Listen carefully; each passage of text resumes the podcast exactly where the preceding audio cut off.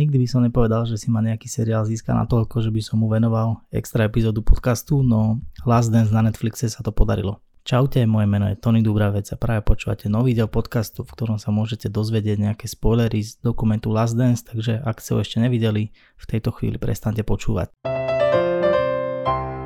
Ak máte Netflix alebo aspoň používate sociálne siete, tak ste pravdepodobne počas maja neunekli tomu, že na Netflixe vyšiel nový dokument, ktorý sa volá Last Dance. Vytvoril ho Netflix v spolupráci s ESPN a mapuje obdobie rokov 1984 až 1998, teda roky, kedy za Chicago Bulls hrával Michael Jordan a práve v roku 1998 vyhralo Chicago svoj šiestý titul v NBA za 8 rokov a najväčšími hviezdami týmu boli okrem Jordana aj Scottie Pippen a Dennis Rodman, o ktorých verím, že už ste niekedy počuli. No a celé dianie toho dokumentu vlastne smeruje práve k tejto poslednej sezóne 97-98, po ktorej ten tým vlastne bol rozpustený, odišiel odtiaľ tréner, odišiel Michael Jordan kvôli trénerovi, Scottie Pippen nedostal novú zmluvu, pretože by bola ekonomicky nevýhodná. A vlastne celé je to o tom, ako sa prelínajú nikdy nezverejnené záznamy z tej poslednej sezóny s historickými záznamami a celé to akože preskakuje za tých 15 rokov, ale je to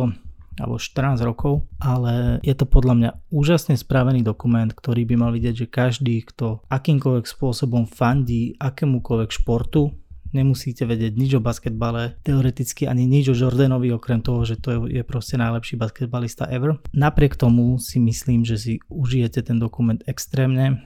Ja som žral každú časť, vychádzalo to každý pondelok po dve časti, malo to 10 častí a každý pondelok večer som sedel pri telke a hneď som zjedol proste 2 hodiny, lebo to bolo fakt tak dobre spravené, bolo to veľmi autentické. Vyjadruje sa tam Jordan, vyjadruje sa tam Pippen, Rodman, vyjadrujú sa tam všetci spoluhráči z toho týmu v tej poslednej sezóne. Samozrejme tréner, manažér, majiteľ klubu, veľa novinárov športových. Hlavnou postavou toho dokumentu aj takým ako keby, nechcem povedať, že rozprávačom, ale proste okolo koho sa to točí, tak je samozrejme Michael Jordan. Všetky tie zábery, ktoré sú tam použité, tak vlastne čakali na to, aby on dovolil, aby boli zverejnené.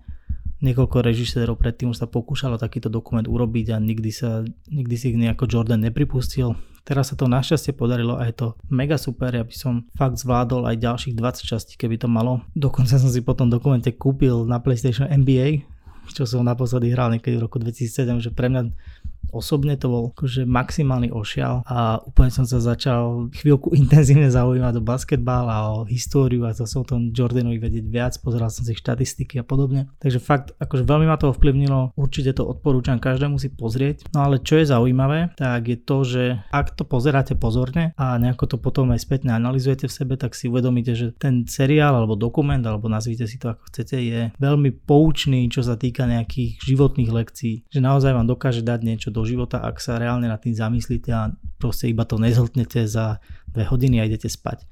Že ak naozaj to vo vás zanechá takú stopu ako vo mne, tak si myslím, že sa budete aj zamýšľať nad tým, že čo ste tam reálne videli, čo ste sa dozvedeli a čo to vôbec znamená. Preto som tento podcast nazval 3 životné lekcie z The Last Dance, pretože naozaj si myslím, že ak človek má otvorenú mysel a sleduje ten dokument alebo seriál trošku vnímavejšie a naozaj, že tam hľadá niečo viac ako chvíľkovú večernú zábavu, tak dokáže si z toho veľa odniesť a využiť či už v súkromnom živote, v profesnom živote, podnikaní a v čomkoľvek, kde človek potrebuje nejakým spôsobom sa posúvať a napredovať a zlepšovať sa. Vybral som tri, ktoré sú podľa mňa také, že najuniverzálnejšie a najľahšie uchopiteľné a aplikovateľné. Môžeme ísť na to. Prvú lekciu by som mal pomenovať, že prehry sú súčasťou procesu. Michael Jordan, kým vyhral NBA svoj prvý titul, tak hral za Chicago 7 rokov. A pritom on bol, že jednotka, alebo že mega talent, mega dobrý už od začiatku a trvalo 7 rokov, kým sa mu podarilo vyhrať titul, pretože tá cesta za víťazstvom vždy prináša aj nejaké prehry a ani tí najlepší nedokážu vyhrávať stále. V tom dokumente je veľmi pekne ukázané, ako veľakrát sa stalo to, že Bulls proste unikol titul v semifinále, vo finále NBA alebo proste v takých že dôležitých zápasoch. Je tam ukázané veľmi veľa momentov, kedy sa im nedarilo tak, ako by si predstavovali, keď ich naozaj porazili súperi, keď to proste nešlo tak, ako by malo týmu na úrovni Chicago Bulls v tých rokoch a s takými hráčmi. A to bolo, že nielen keď tam bol ešte len Jordan, ale keď tam boli už aj Pippen, aj Rodman, aj proste celý ten hviezdny tým, tak stále sa našli proste momenty, kedy dá sa povedať, že padli na hubu, ale bolo to o tom, že každá tá prehra, alebo to tá porážka, alebo proste, že kde naozaj, že zlyhali, tak to zobrali s pokorou, zobrali to ako výzvu, ako proste v istých momentoch dokonca, že takú hecovačku, že museli to napraviť a pokojne, že o rok, pokojne v odvete. Toto bolo veľmi pekné, pretože je jednoduché užívať si oslavy a víťazstva a akože tešiť sa, keď sa darí, ale prijať prehru s pokorou je oveľa, oveľa ťažšie. Zobrať si z nej niečo, odniesť si. Ako hovorí také kliše, že vždy, keď vás niekto alebo niečo zrazí na kolena, tak sa proste postaviť, oprášiť a ísť ďalej. A toto tam bolo veľmi pekne, veľakrát ukázané, že cesta za víťazstvom je proste trnistá a klukatá a náročná a hlavne veľmi dlhá. Tých prvých 7 rokov, kým prišiel prvý titul, je niečo, čo si človek nevie ani predstaviť, hlavne v tejto rýchlej dobe, kedy máme pocit, že každý má úspech instantne a okamžite, tak proste, že za každým víťazstvom je veľa, veľa driny aj veľa neúspechov, nepodarkov a takých zlyhaní. Druhá lekcia je tá, že ani ten najlepší a najtalentovanejší človek nedosiahne úspech iba sám. Podľa mňa veľmi dôležitá v súvislosti s tým, že Michael Jordan napriek tomu, že bol ústrednou postavou Last Dance a ústrednou postavou proste svetového basketbalu za tie dve desaťročia a bol obrovská hviezda, obrovský talent, tak nikdy nedokázal vybojovať to víťazstvo Chicagu iba on sám. Mal tam toho Pipena, mal tam toho Rodmana, mal tam Steva Kera, keď bolo treba, mal tam proste x ďalších hráčov, x ďalších ľudí, ktorí mali obrovský podiel na tom, že ako celok ten tým dokázal vyhrávať. Sice ostatní hráči boli v tieni Jordana, ale zároveň ho proste, že dokonale doplňali. Tu možno si treba uvedomiť, že niekedy je aj číslo 2 alebo číslo 3 proste, že rovnako dôležité ako číslo 1. A o tom je presne tímová práca a verím a každý podľa mňa po zhľadnutí toho dokumentu si uvedomí, že Chicago sa tak darilo nie preto, že mali Jordana, ale preto, že pracovali a fungovali dokonale ako tým. Samozrejme, že Jordan bol jeho lídrom, ale nebol, nebola to, že one man show. Nie každý musí byť líder na to, aby dokázal prispieť k výsledku práce toho svojho týmu a mať tým je vždy lepšie, než byť proste na tej ceste sám a trápiť sa. Takže ani najlepší hráč na svete nedokáže vyhrať zápasy sám.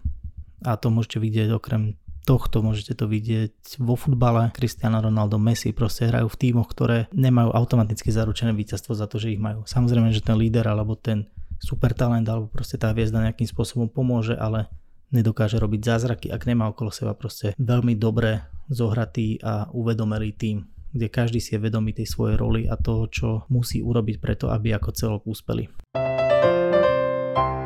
No a nakoniec niečo, čo je podľa mňa veľmi dôležité a málo kto si to uvedomuje a to nemusí byť vôbec o športe ani v podnikaní, ale podľa mňa aj pre veľa rôznych online tvorcov obsahu je to, že človek musí byť vždy svojim najväčším fanúšikom sám. Michael Jordan proste vždy veril, že on je najlepší. Keď si pozriete ten dokument, tak on vždy, keď niekto mal pocit, že niekto je lepší ako on, tak sa hecol a povedal, že dokáže, že sa ten človek, to si to, to, si to myslí, takže sa míli. Že proste on je najlepší, on si vždy veril, vždy o sebe vedel, že má špeciálny dar, že je proste úžasný hráč a nielen, že si akože na tom nejako ulietal, ale vždy, keď napríklad sa mu nedarilo, tak si zamakal ešte viac. Vždy bol, že najväčší makač v miestnosti. Určite si pamätáte, verím, že moji rovesníci si pamätajú, film Space Jam, čo bol vlastne taká kombinácia hraného a kresleného filmu, kde vlastne Jordan hral s postavičkami z Looney Tunes, teda s Bugs Bunny a s týmito. Tak keď točili ten film, tak Jordanovi tam špeciálne, aby nevypadol z tréningu, normálne, že ten štáb postavil celú tréningovú halu vlastnú,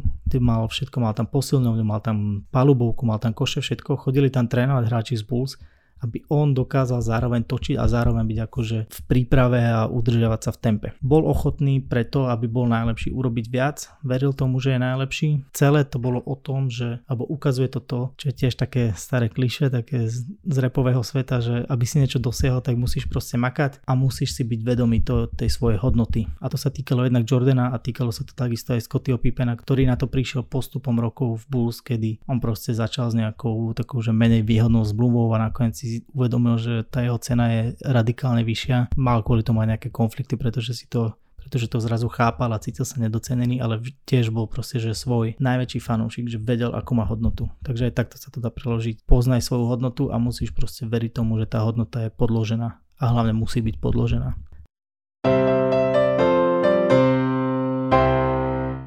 Takže toľko k najnovšiemu podcastu, ktorý podľa mňa je taký trošku netradičný a úprimne som ho ani nejako akože neplánoval. Ja mám taký zoznam, že kde si občas napíšem nejakú tému, ktorú by som chcel spracovať, ale musím povedať, že som sa ešte akože nikdy som nej nezalovil a nešiel podľa toho, ale verím, že raz túto studnicu využijem. Takže proste napadlo mi, že tento dokument akože vo mne veľmi silno zarezonoval, aj som ho viackrát zdieľal na na Instagrame odporúčal som ho všetkým proste známym a myslím si, že si zaslúži veľa, veľa pozornosti a nielen preto, že sa tam dá niečo naučiť a niečo si zobrať do života, ale fakt, že preto, lebo je to krásne spracované dielo, ktoré ukazuje krásy športu, krásy víťazstva, proste tú radosť, keď sa darí, ten, aj ten smutok, keď sa nedarí a všetky tie veci okolo, ktoré možno so športom ani tak nesúvisia. To je tam veľmi pekne spracované, novinársky tlak, e, kadejaké škandály, problémy a nie je to iba o tom, čo sa deje na, na tom ihrisku, ale aj o veľa, veľa rôznych iných veciach. Takže určite odporúčam, kto ešte nevidel Last Dance, tak si ho pozrite. Verím, že nebudete lutovať, ak ste akokoľvek nejakým spôsobom za svoj život spätý s nejakým športom. Ak sa vám podcast takýto formát páčil, budem rád, keď mi to napíšete, budem rád, keď dáte subscribe podcastu na Spotify, na iTunes, na Google podcastoch, kdekoľvek, kde vy počúvate podcasty. Kedykoľvek uvítam akýkoľvek feedback od vás. Konec koncov robím to preto, aby vy ste z toho mali nejakú hodnotu. Verím, že aj z tohto ste si nejakú odniesli alebo vás to aspoň inšpirovalo k tomu, že konečne si pozrieť to, čo na tom Netflixe prehliadate. Ak náhodou vy ste vnímali v dokumente, ak ste ho videli už niečo, nejakú inú lekciu, pokojne mi napíšte, budem sa veľmi tešiť a môžeme o tom určite podiskutovať. Posledná vec je tá, že ak vás baví môj content dlhodobo, ak už ste si vypočuli nejaké časti, pobavili ste sa, niečo ste sa dozvedeli a chceli by ste ma podporiť, tak máte možnosť to urobiť na Patreone, kde budujem nejakú komunitu VIP konzumentov môjho obsahu a VIP nejakých divákov a poslucháčov budem veľmi rád, ak sa stanete súčasťou. Tá podpora začína už od 2 eur mesačne, takže verím, že sa uvidíme tam. Ak aj nie, tak samozrejme som veľmi vďačný, že počúvate podcast a budem sa tešiť zase niekedy na budúce, približne o týždeň. Čaute.